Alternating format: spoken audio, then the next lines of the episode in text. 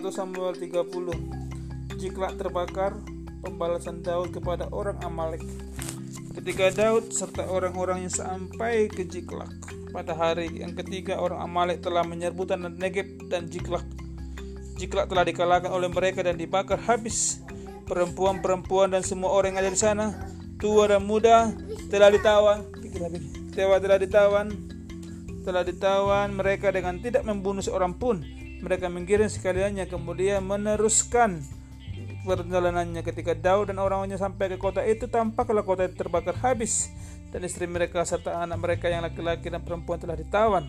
Lalu menangislah Daud dan rakyat yang bersama-sama dengan dia itu dengan nyaring sampai mereka tidak kuat lagi menangis. Juga kedua istri Daud ditawan yakni Ahinoam perempuan Israel dan Abigail bekas bekas istri Nabal orang Karmel itu. Dan Daud sangat terjepit karena rakyat mengatakan hendak melempari dia dengan batu.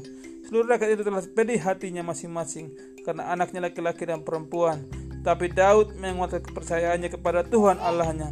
Lalu Daud memberi perintah kepada Imam Abiatar bin Ahimelek, bawa lepat itu kepadaku. Maka Abiatar membawa lepat itu kepada Daud. Kemudian bertanyalah Daud kepada Tuhan katanya, Haruskah aku mengejar gerombolan itu?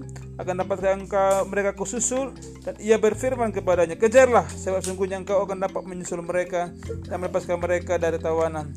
Lalu pergilah Daud beserta ke 600 orang yang bersama-sama dengan dia dan sampailah mereka ke sungai Besor. Sementara orang-orang yang mau tinggal di belakang berhenti di sana. Maka Daud melanjutkan pengejaran mereka bersama 400 orang. 200 orang terlalu lelah untuk menyeberangi sungai Besor berhenti di sana. Berapa orang pergi berperang?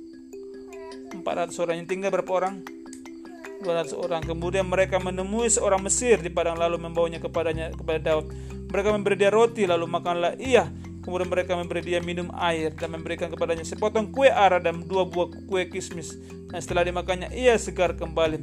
Sebab ia tidak makan dan minum selama tiga hari tiga malam. Kemudian bertanyalah Daud kepadanya budak siapakah engkau dan dari manakah engkau?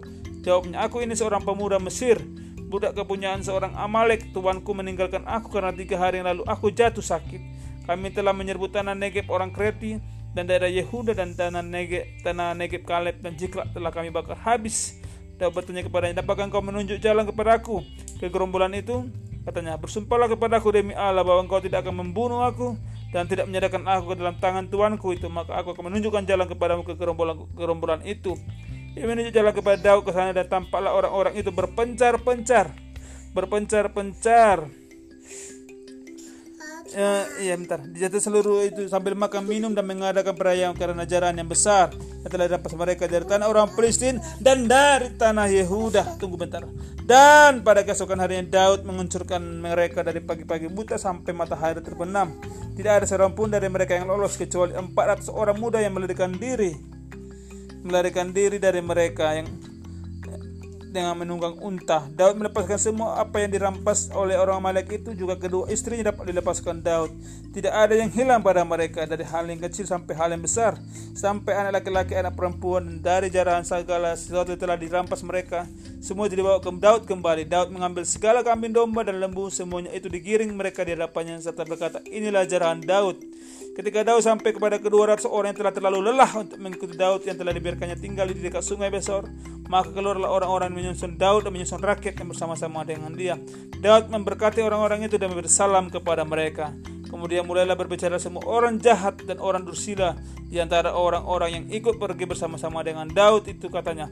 Karena mereka tidak ikut pergi bersama-sama dengan kita, janganlah kita berikan kepada mereka apa-apa dari jaran yang kita selamatkan itu kecuali kepada mereka masing-masing mereka istri dan anak-anaknya itulah boleh mereka bawa dan biarlah mereka pergi tapi Daud berkata janganlah kamu saudara-saudaraku berbuat demikian dengan apa yang diberikan Tuhan kepada kita sebab ia telah melindungi kita dan menyerahkan ke dalam tangan kita gerombolan yang menyerang kita siapa yang mau mendengarkan kamu dalam perkara ini sebab bagian yang orang tinggal di dekat barang-barang adalah sama seperti bagian orang yang pergi berperang itu akan dibagi sama-sama dan dengan demikian hal sejak hari itu dan seterusnya Hal itu ditentukan menjadi ketetapan dan peraturan bagi orang Israel sampai sekarang. Amin.